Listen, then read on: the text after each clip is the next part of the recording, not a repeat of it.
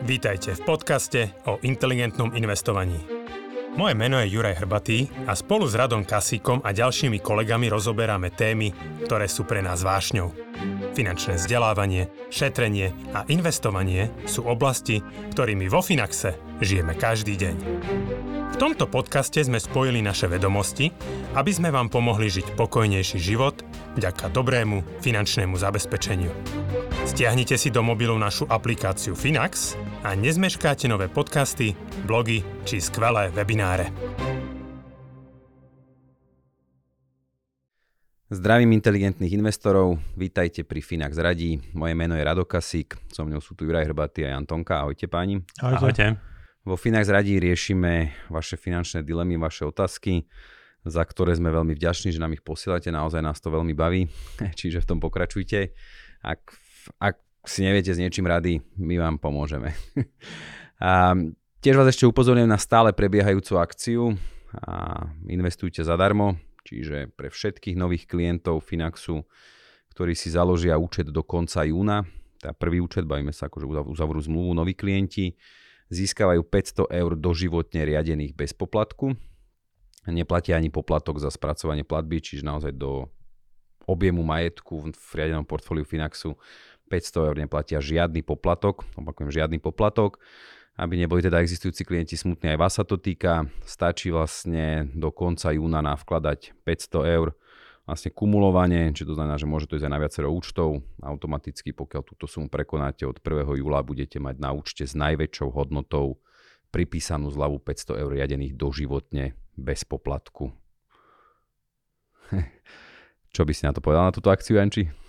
Asi najzaujímavejšia akcia akože v posledných rokoch, ktoré sme mali z pohľadu toho, že odstraňujeme tú najväčšiu bariéru pre bežnú domácnosť, pre bežného budúceho investora, čo je práve ten moment, že ľudia sa dlho rozhodujú, kedy začať, ako začať, vždy sa nájde nejaká výhovorka, poďme si pravdu, že niekedy to je vysoká inflácia, niekedy sú to klesajúce trhy, ale jediné, čo vlastne nikdy akože už nevrátiš späť, je ten stratený čas, v živote aj vo, vo financiách v investovaní a práve týmto vlastne odburávame úplne tú bariéru, kedy vlastne nemáš žiadne poplatky, nemôžeš sa im povedať, že á, v minulosti by som zaplatil 1,2% niekde na vstupe a nejakých, neviem, 5-6 eur mesač, uh, ročne vlastne za správu tej investície.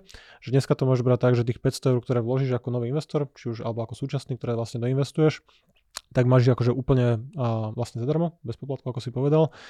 A tým navždy. pádom a navždy, presne.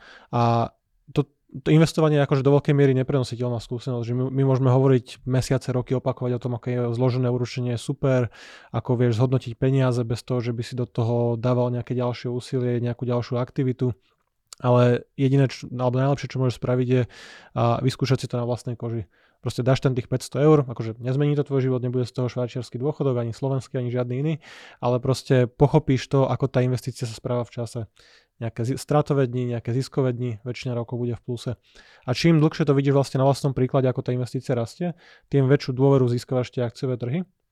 A tým pádom raz, keď ten majetok bude vyšší, možno nejakým rastom príjmu, dedictvom, podnikaním, čímkoľvek, tak budeš mať dôveru investovať nie 500 eur, ale budeš mať dôveru investovať 5000, 50 tisíc alebo 500 tisíc eur, alebo proste necháš ten majetok potom raz, lebo zažil si si to na malej sume, ale tie to zložné úročenie, tie výnosy fungujú na akékoľvek sumu peniazy, čiže to euro alebo milión eur. Čiže z môjho pohľadu akože super, super akcia, super začiatok pre ľudí, ktorí tak možno váhali, že počúvajú nás, sledujú nás, čítajú o tom. Aj chápu, že by mali investovať, ale nejak to odkladali a že toto by si myslíme a veríme tomu, že by to vlastne mohlo pomôcť za nakopnúť tých ľudí, rozinvestovať ich trošku. Super, krásne. Janči Dovži podatok. A za, zobral som na toľko času Akademicky. teraz nestihneme otázky. Ne, dobre to bolo, dobre to bolo. Ja ďakujem za doplnenie. Tak poďme na otázku. Prvá je ohľadom dlhopisov. Momentálne sú kvôli vysokej úrokovej sadzbe Fedu za nízke ceny.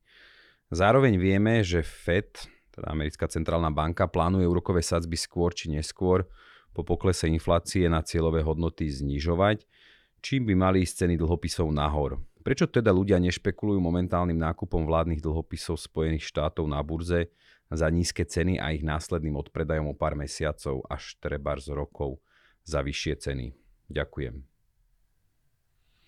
Začnem. Takže burza je stále ako v optime, hej, to znamená, že tá cena je vždycky vyvážená. Samozrejme, uh, keď, neviem, bolo tam meno?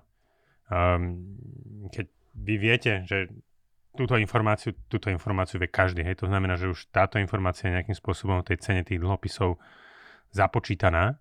Uh, a mm, akože tá, peňaž, tá cena peňazí je nejakým spôsobom daná. Hej. To znamená, že v každom momente vy sa môžete rozhodnúť, že uh, sú nejaké alternatívy. Hej. To znamená, že nejaké akcie dlhodobo s nejakým výnosom, dlhopisy možno strednodobo s nejakým výnosom. Môžete si dať aj úložky len v banke, hej, uh, overnight, hej, to znamená, že na jednu noc ich tam uložiť a získate nejaký výnos. Hej. To znamená, že v každom momente tá cena peňazí vo všetkých tých aktívach by mala zodpovedať nejakej vyváženej cene.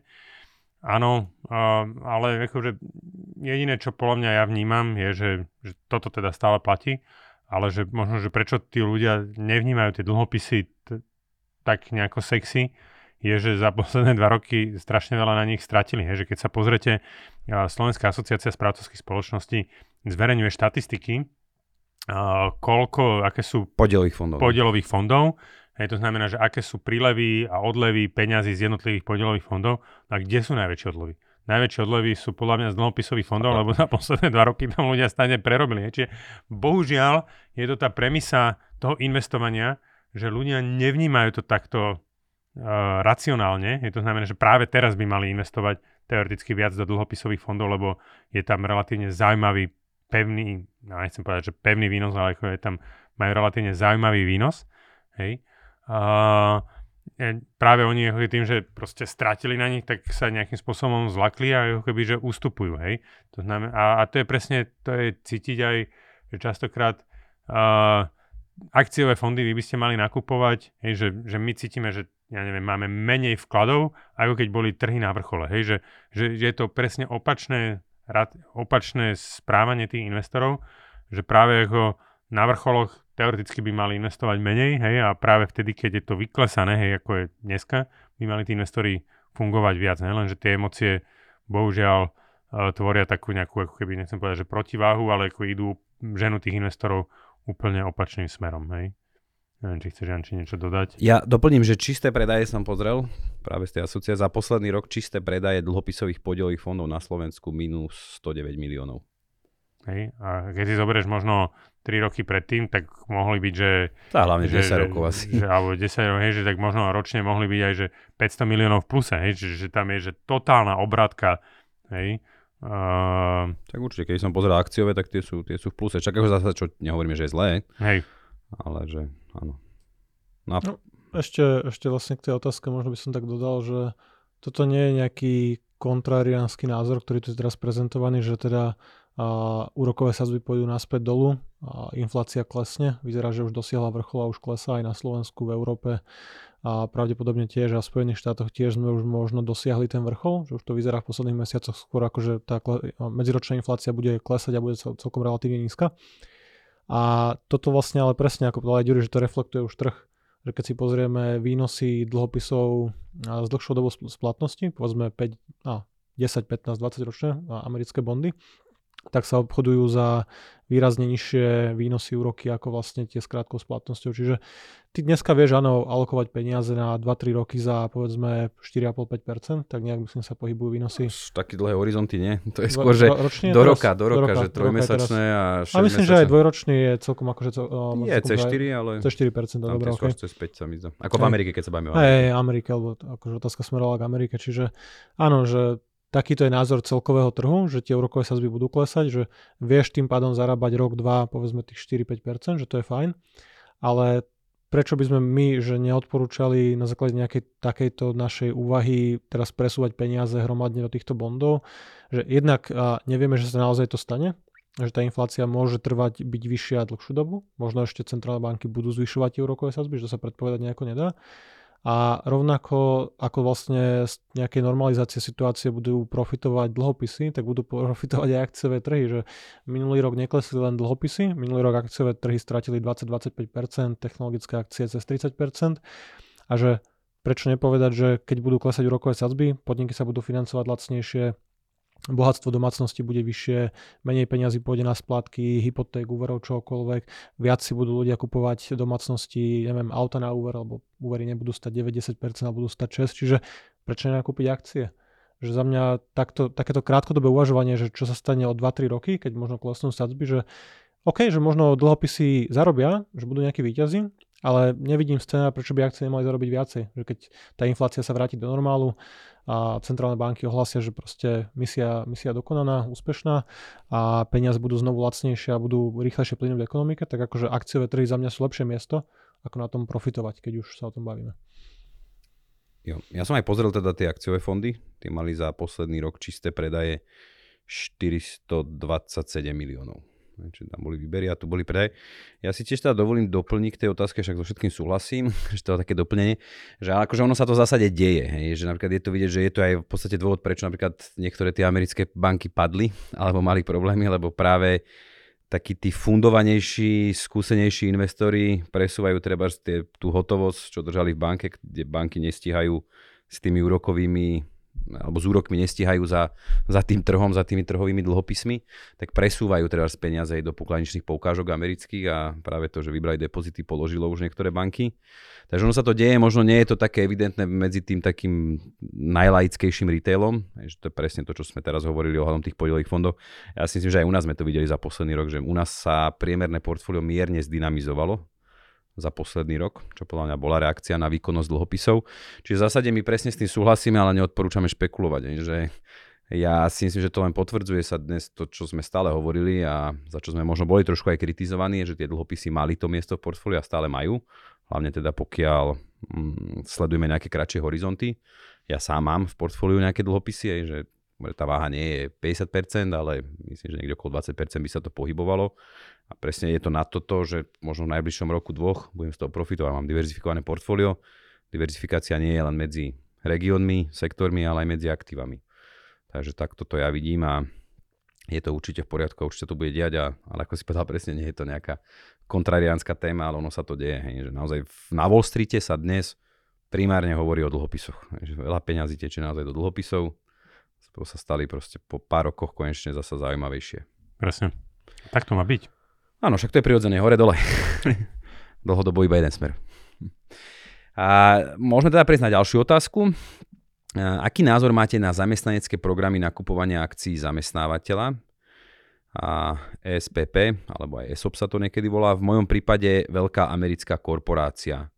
Komu sa oplatia, odporúčate komu sa odplatia, či odporúčate iné typy investovania. Osobne mám čistý príjem okolo 1300 eur.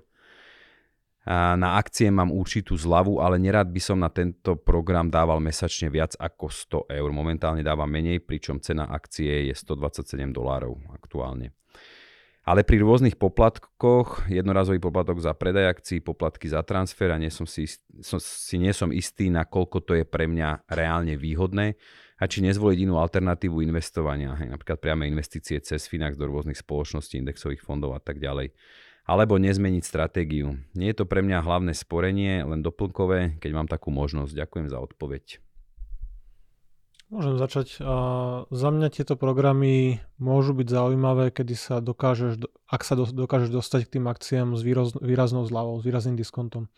Že typicky v rámci týchto zamestnaneckých plánov, plánov máš nejakú zľavu 5, 10, 15, 20% oproti tej trhovej cene.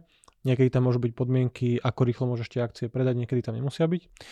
A treba zvážiť dane, treba zvážiť všetky poplatky, ale za mňa optimálna stratégia pre väčšinu takýchto akože zamestnancov, ktorí majú takéto niečo dostupné, je kúpiť tie akcie so zľavou a čo najskôr sa ich zbaviť. Že jednak sa bavíme o nejakom akože hromadení, kumulovaní rizika, lebo v prípade, že by si investoval do akcií tej jednej spoločnosti, pre ktorú akože pracuješ. Lebo tvoj príjem je na tom závislý, tvoja aktívna činnosť, tvoj akože ľudský kapitál, ktorý premieňaš na finančný, proste zarábaš peniaze a investuješ. A teraz, že aj príjem, aj majetok má závislý od tej istej spoločnosti. Nevieme, ako sa jej bude dariť. Možno tá firma bude raz rýchlejšia ako trh, možno pomalšie, možno skrachuje. Ale že všetko staviť v tom živote na jednu kartu povedzme si pravdu, že pravdepodobne nikto si nevyberal zamestnávateľa podľa toho, ako sa darí ich akciám na burze, že prečo by tá jedna firma, kde pracujem, mala byť najlepšia investícia na trhu. Asi nebude. S 99,9% šancou. Rovnako keď si kúpeš vlastnú nehnuteľnosť, čo znovu pre Slovákov iná téma, ale je to proste hlavná investícia v živote, najväčší finančný majetok, že nikto si ju nevyberá podľa toho, že aký má potenciál tá lokalita, aká je tam demografia a za koľko to predá na dôchodku. A že prečo by to malo byť automaticky najlepšia investícia v tvojom živote, že asi nebude. Že asi vieš tie výnosy dosiahnuť s nižším rizikom a vyššie výnosy akože rozumnejším investovaním. Že, a to je jedno, či držíš akcie IBM, AT&T, IM Orange alebo aké tieto firmy ponúkajú tie programy, že typicky ide o veľké nadnárodné korporácie, a zvyčajne Telekom alebo taký ten IT tech. Mnohé tie firmy sa za 20 rokov tie akcie nikam nepohli. A myslím, že práve tieto telekomy európske, ale aj IBM sa nachádza tam, kde možno v 90. rokoch a podobne, že sú to také dividendové tituly, ale že ja, ja by som tam nechcel dávať, že keď mám takýto príjem, a teda, že či to vychádza 5 alebo 10% toho čistého príjmu, že investovať to do akcií firmy a držať ich dlhodobo, to mi nepríde akože dobrá stratégia. Hej, to je.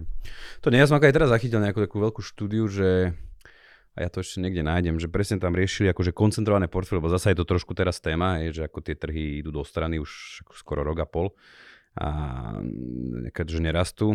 A že aká je to somarina koncentrované portfólio, hlavne pre, pre retail. Že, že to je akože najväčšia, najchybnejšia stratégia, a to reálne sa bavili, že o 20-30 akciách na dlhodobé držanie, že to je tá no, pravdepodobnosť, stačí... že zarobíš menej ako index, je skoro 100%. Áno, lebo tebe... Sta- že akože na horizonte, hej, že 10, 20, 30 rokov. Áno, ale že väčšina ľudí si šetrí na dôchodok ako hlavný cieľ, že povedzme investuješ na 20-30 rokov a už len keď si vezmeš akože index S&P 500, 500 najväčších amerických firiem, že ty si teraz vybereš jednu z nich, neviem, AT&T alebo nejakú, a že do tejto budem dávať svoje dôchodkové úspory, ale že ten index vo finále ťahá pár veľkých výťazov.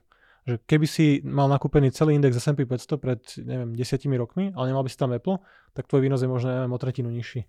Alebo akože dobre, že to, možno, to, to, trošku aj možno nahráva práve týmto, tým, tým čo sa koncentr, že sú na to koncentrované portfólio, o to, že tí výťazí sa menia, hej. No výťazí sa menia a ty musíš mať šťastie, že vybereš toho jedného, dve, tri, päť firiem, ktoré ťahá gro tých výnosov z tých Ale oni sa menia, no, že... či to musíš aj v čase, no. v čase upravať. A to je nereálne. Presne tam sa hovorí, že Buffett tiež síce, že odporúča index, ale pritom sám ne, neinvestuje, alebo investuje presne opačne, lenže kto z nás sa bude venovať tej fundamentálnej analýze tak ako Buffett, hej, že to je vlastne jeho celodenný chlebiček nič ne nerobí a koľko ľudí to hej bude robiť. Ale... Aj tak akože v posledných rokoch kopíruje výnos indexu, že tam už nie je nejaká, nejaký veľký nádej. Ale má, má zase extrémne koncentrované portfólio. Áno, akože myslím, že 50% toho, čo má v cenných papieroch, tvorí Apple, lebo tak narastol proste a drží ho ďalej. No. Takže to tiež nie je asi úplne optimálne z pohľadu rizika pre bežnú domácnosť. Keď nie si miliardár americký a nežiješ v Omahe, tak asi nechceš mať rovnaké portfólio. Uh, za mňa, že ja to vnímam tak, že indexové fondy dlhodobo dokážu zarobiť 10% ročne. Ak mám ísť do takéhoto koncentrovaného rizika, naozaj musí tam byť taká zľava, aby som zarobil minimálne 15 až 20% ročne, minimálne, hej, že uh, a keď toľko, mi neza, ne, neurobím na tom nejaký takýto extra výnos vďaka tej zlave, uh, tak to nemá zmysel. Ale samozrejme to isté, čo Janči povedal, hej, že, že treba sa toho zbaviť hneď ako tá, tá výhoda pominie, hej, a, a tak treba aj ju zohľadniť, lebo presne, že hovorí, že by som to kúpil napríklad aj s 20% zľavou a musím to držať treba z 2 roky. A reálne, vieš, tá akcia no, za 2 roky, znamená, za 2 roky nič 10... nespraví, som dobre, na úrovni trhu, no, hej. No, to dobre, čiže ale keď kúpiš 20% zľavou po poplatkoch a tak ďalej, musíš to 2 roky držať, to je len 10% no, ročne. To vravím, že a minus trhu. poplatky a tak ďalej, tak akoby, že podľa mňa nie si, hej, Uh, a akože väčšinou ja si kupuješ z menšou zľavou, že 20% diskont ti nedajú, to bolo akože Takže, že mali sme tu aj nejakého klienta, Hej, uh, tam bola, bola nejako, že bol, bol veľmi dobrý diskont, dokázal to veľmi rýchlo predať, tak sme hovorili, že áno, že treba okay. využiť, že, že vždycky treba využiť naplno a vždycky myslím, že on to mal len po roku držania, mohol to predať a potom ako keby, že presunúť do indexových fondov. Hej, že to, to bola je dobrá stratégia. No? Nami, za nás najlepšia stratégia. No treba myslieť na to, že na každý ten úspešný príbeh a prvých zamestnancov Google, Amazonu, Apple a neviem koho, že pripadnú proste Exxon alebo General Electric alebo proste firmy, ktoré vyzerali neohrozené, nezničiteľné, giganti vo svojom obore a a typicky vlastne v Spojených štátoch boli mnoho týchto vlastne penzijných programov nejako podporovaných, dotovaných alebo založených na investovaní do akcií tej vlastnej spoločnosti. A tým, že General Electric svojho času bol, myslím, najväčšia firma v indexe alebo proste jedna z tých najhodnotnejších svetových firiem, tak to sa bavíme o stovkách tisícoch, ak nie miliónoch domácností, ktorých penzia je výrazne nižšia, ako by mohla byť, len preto, že mali koncentrované riziko, že celý život si tam robil a zároveň akcia tej firmy alebo celá tá firma sa skoro rozpadla proste minus 80-90% od svojho vrcholu. A teraz, že to je proste si proste nevyhral tú lotériu. Že áno, že zamestnanci Google super, zamestnanci GE alebo Boeingu alebo niečo iného a nemali toľko šťastia. Teraz, že ako ty vieš, že máš tú kapacitu analyzovať tú firmu, jeden sa to nedá. Nie, to nemá nikto.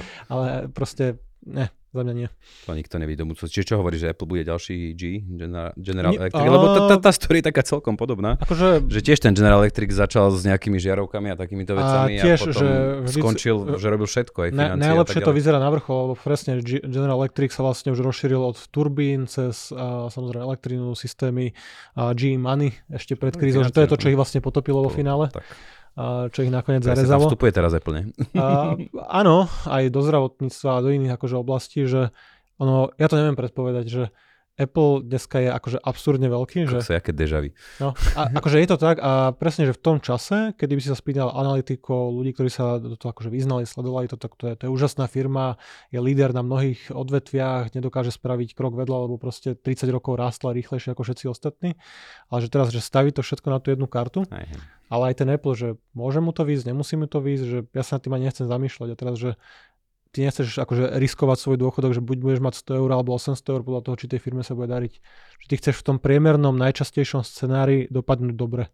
Že keby, keby život bol nejaká Monte Carlo proste simulácia iba a namodeluješ si tisíc scenárov, tak ty chceš, aby si v 950 ich dopadol dobre. A nie, že vyberiem si jednu Väčšinou firmu. sú to tie indexové A, áno, lebo, ti, lebo tam máš všetky. Máš tam aj tých loserov, máš tam aj tých výťazov, alebo v finále skončíš s tými 10% plus minus. A, ale nechceš si staviť na to, že buď budeš mať dôchodok 100 tisíc alebo nula. Ale on to ako znamená, že napríklad aj teraz ako stále s tým postupujúcim časom, aj napriek tomu treba, že tie trhy nerobia rok a pol teraz kvázi nič. Ja nejako mám pocit, že stále a viac a viac som ja presvedčený o tom indexovom investovaní a to nie je preto, že riešime riešime Finax, ale len za tých 5 rokov si zober, že aká to bola turbulentná doba, čo všetko sa udialo, koľko za tých 5 rokov tých tém bolo. Koľko Že- zhorelo. No e, a, to, a že to je, mne to príde, že proste tu ide nejaký vlak stále rovným smerom a tuto v kuse niečo odpadáva z toho. Hej, presne, už- že totálne, psi- psi čakajú, ide ďalej. pomaly. Hej. Hej, no. No. A presne, že z jednej strany za nejaké tých 5 rokov koľko toho bolo, hej? Že čo to si videl, zažili. že blockchain, metaverse, ARK, rôzne typy akože iného investovania, faktorové investovanie, všetko odpadlo a vlak si ide ďalej. Je ESG, no tiež akože jedna sláva, no. Dobre, dobre, dajme ešte jednu. Uh, Filip, 28 rokov, trošku z iného súdka otázka, za mňa veľmi zaujímavá. Mm, ja by som taká otázka, že kvôli ktorej sme aj Finax radi uh, vlastne spúšťali na začiatku. Ahojte, mám dva spotrebné úvery, 11 200 eur s úrokom 14,8% a splátkou 202 eur. Po 6 mesiaci klesne úrok na 4,36% a splátku 170 eur. To by ma zaujímalo, aký to je produkt. A druhý spotrebný úver 6300 eur s úrokom 12,8% so splátkou 106 eur. Rodine a známym dlhujem 19 tisíc eur. Úvery sú čerstvá záležitosť. Prikláňam sa k postoju, ktorý, ktorý má Janči, že mať finančnú rezervu aj napriek plateniu úrokov. Mám k dispozícii aktuálne 10 tisíc eur a rozmýšľam, čo s nimi. Či splatiť úver vo výške 6300 eur, Úver s úrokom do 5% ste vraveli, že je fajn. Ostane mi finančná rezerva, chcem splácať svoje záväzky a zároveň postupne chcem investovať. Čo by ste mi odporúčali robiť? Ja možno aj nejaké detaily tu dám. Čakajte, tu je. Čiže ja vám môžem povedať aj výdavky, ak chcete. Ešte tam je priemer príjmov asi 850 eur za 2 roky posledné. A, čiže tie, tie dlhy ste počuli. Výdavky sú okrem teda tých splátok úverov a nejaké poistenie, telefón, tankovanie a odvody. To zhruba vychádza nejakých 350 eur, Čiže 300, živnostník asi. 308 eur sú, sú tie splátky a má teda tých 10 tisíc eur No. k dispozícii. Poď. Nič, Filip, akože budem aj po dlhom čase kritický, hej, že ako si sa dokázal dostať pri 850 eurovom príjme do takýchto obrovských dlhov. Uh, Možno práve preto. A žiadny z nich nie je hypotéka. a, presne.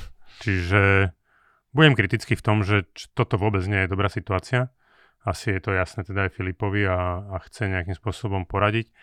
My z hodou okolností s Jančím už dlhšie pracujeme na nejakej ako, knihe možno ktorá, ktorú keď raz sa nám podarí, tak ju vydáme, uvidíme, ale akože tam presne hovoríme o tých krokoch, aké by mali nasledovať.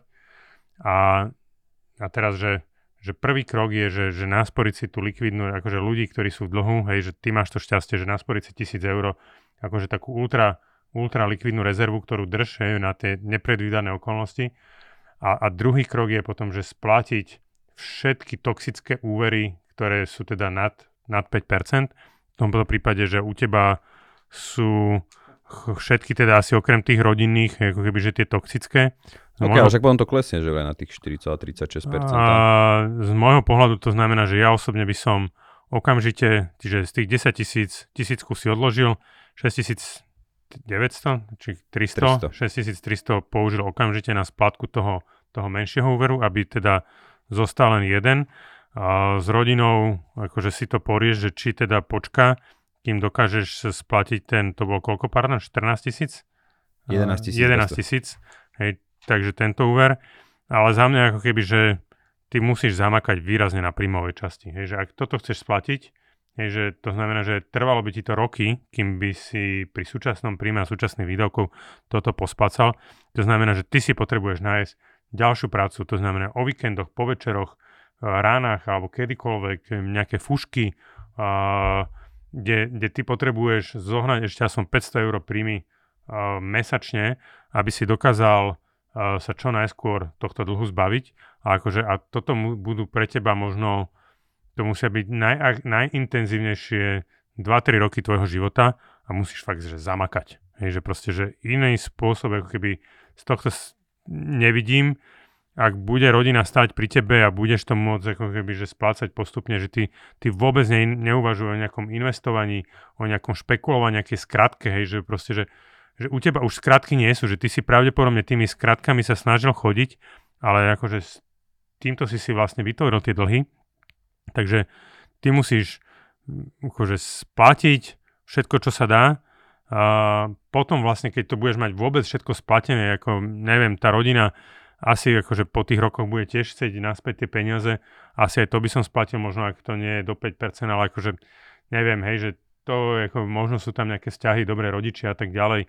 Uh, akože potom dôležitá je, by som povedal, že doplniť si tú finančnú rezervu, až keď bude splatené minimálne tie dva uh, dlhy, kde sú takto vysoko úročené, tak potom možno si ako keby vytvoriť plnohodnotnú finančnú rezervu vo výške, asi by som išiel u teba až možno skôr tej vyššom vyššom štádiu, čiže 3 až 6 mesiacov, možno u teba 5 až 6 mesiacov, ako keby, že finančnú rezervu tvojich výdavkov, to znamená, že bavíme sa možno niekde na úrovni 3000 eur, že si vytvoríš akože plnohodnotnú finančnú rezervu a potom ako keby, že vôbec môžeš uvažovať o tom, že začneš nejako investovať, takže neviem, za mňa asi skrátke, neviem. Tie celkové dlhy sú tam vlastne 19, 6, 25 a ešte... Nie, 11, 6,3 a 19 rodine, áno, hej? 36? 36, no. OK, že 36 tisíc vlastne asi dlho na spotrebu, lebo nevidíme tam na tej druhej strane bilancie nejaká aktíva, že by ma zaujímalo, na čo to išlo. Alebo aj predať, presne, že... že... Že, čo sa tým financovalo. Že to, je asi, to je asi prvá vec, lebo tie príjmy akože nie sú na také úrovni, aby podporovali takýto akože vysoký,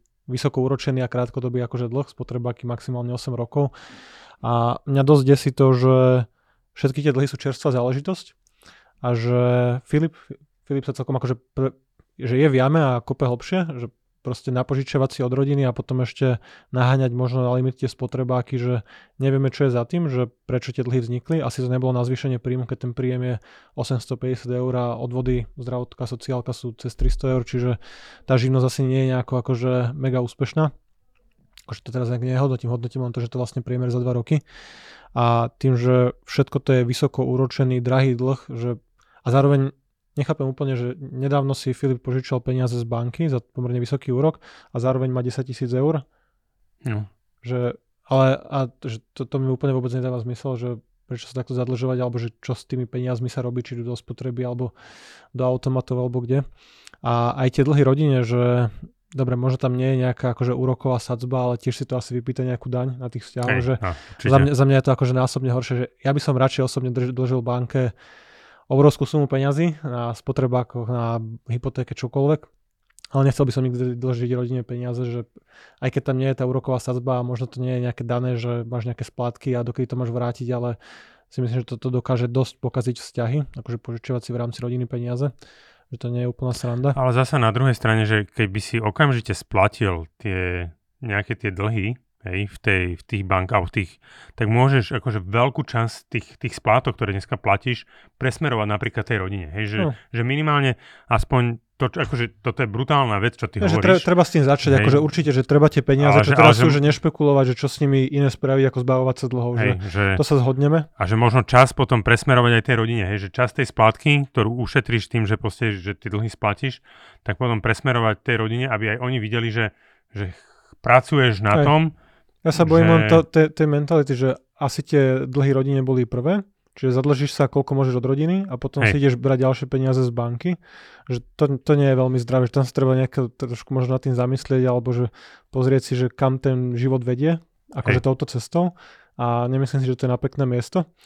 Čiže presne, že pracovať na príjmovej stránke, že dobre, nemáme dosť no. informácií, aby sme povedali, že ako a kde, ale Um, ale že vtedy že... možno aj tá rodina uverí, že OK, že, že, že chalan no. fakt, že maka, aby nám to vrátil, aby, aby, že proste, aby sa dostal z tých um, Áno, hľadáme slušné, sl- slušnú verziu. No, vieme, čo som chcel povedať, problémov, áno. Neviem, či to nazval z jamy. E, z jamy, no. Áno, chodíme okolo horkej kaše.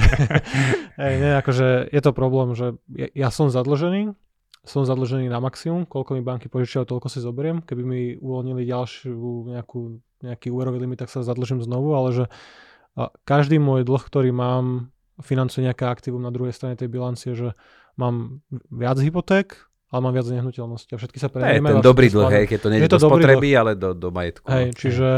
A, a produktívneho majetku. Hej, a že tuto vlastne vidíme, že pri týchto úrokových sazbách, ktoré tu máme spomenuté, že neexistuje aktívum, ktoré by bolo akože dobré, že drahé financovanie ti pokazí proste tú matematiku, že Hej. keď si povieš, že za 8, 9, 12%, tak proste čo na, budeš investovať do akcií, a, aby si zarobil 8% a platil banke 12, že toto proste nedáva akože matematický zmysel tie peniaze použiť inde, ako na predčasné mazanie tých dlhov. A ja by som ešte tak vás poprosil, že keď som vás počúval, že však dobre, všetko ste hovorili, že veľmi tak akože varujete, upozorňujete, že chápem to tak, že je za 5 minút 12, alebo že je práve 12. Že tam také chyba, že ešte prečo, že trošku také akože varovanie, že ak s tým nezačne niečo robiť, tak čo hrozí reálne tomu človeku? No, pokazené vzťahy v rodine, osobný bankrot. Homeless.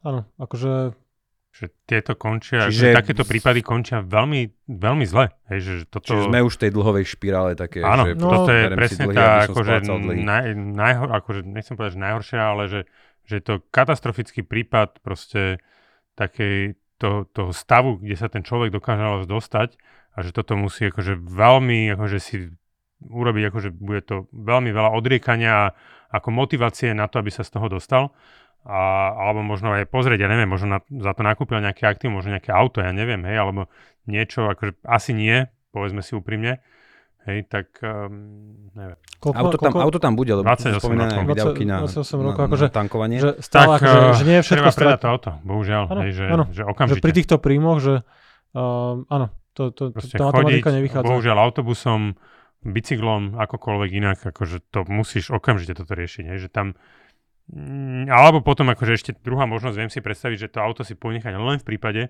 že by slúžilo na ten extra zárobok. Nie? To znamená, keď že si dokážeš, taxikár nepredáš auto. Ideš, aj, ideš ale... nejakého taxikárčiť, ale že, že si vďaka tomu aktívu, alebo že, že premeníš to z pasiva na niečo, čo ti len vlastne žere peniaze, na niečo, čo ti zarába peniaze. Hej? Že to si jediný predstava, že čo si viem, že kedy by si si mohol nechať to auto, ale v opačnom prípade, že to musí ísť okamžite preč, hej, lebo tá tam nie je akýkoľvek nárok na, na ponechanie si takého aktíva. Je, akože je to určite už taká že dosť krízová situácia, že zatiaľ asi a najťažšia z tých, ktoré sme akože dostali, akože Hej. tá finančná situácia, že dá sa z toho vysekať, že môže to byť nejaká práca v zahraničí, že to, to je niečo, na čím by som asi už uvažoval, že snažiť sa zarobiť násobok toho slovenského príjmu niekde inde. Možno by som mhm. nezvažoval živnosť, keď tá živnosť za posledné dva roky Hej. zarába 850 eur, druhý pilier žiadny, alebo živnosť, alebo úplne minimálny, smiešný, a žiadne vlastné investície, že asi to až tak nefunguje, že treba sa nad tým možno trošku zamyslieť. A ja osobne byť v tej situácii nemať rodinu, tak idem do zahraničia zarobiť tie peniaze, čo najskôr sa tých dlhov zbaviť. Alebo inak je to akože boj na niekoľko rokov, kým sa dostane Filip na nulu. Ten vek ešte nie je taký strašný, že dá sa z toho poučiť, dá sa z toho vysekať. Po 30 môžeme ale začať akože od Hrozí rodina už možno čo skoro a tak ďalej, že Áno. to je už... Akože naozaj tam už akože horí a treba to, treba to riešiť akože dosť, dosť urgentne a nie, že zadlžený som od, úplne po uši od rodiny, od uh, iných krátkodobých akože úverov a zároveň mám 10 tisíc a rozmýšľam, čo s nimi špekulovať, že zbaviť sa tých dlhov. Dobre, takže ja vám ďakujem, ďakujem aj v mene Filipa. A neviem, trošku na také možno horšom tóne končíme, ale však patrí to k životu a chceme No, akože dobre aj takéto rady, že to otázky, nie že otázky riešiť, aj, čiže to je akože Určite na, nám takéto otázky posielate Určite. ďalej, hej, že kvôli tomu to Finax radi robíme. hej, že na tú inšpiráciu, že možno aj tí ľudia vedia, že čo treba robiť a niekedy presne im pomôže práve také postrčenie, že naozaj, že taká tá silnejšia motivácia. Takže my ďakujeme veľmi pekne, že, že nám tie otázky posielate, ďakujeme za vašu dôveru, um, že teda vás zaujíma náš názor, zaujíma vás naš, naše rady, za ktoré vám teda veľmi pekne ďakujem a teším sa do skorého videnia a počutia. Majte sa pekne. dovidenia, do počutia. Dovidenia, do počutia.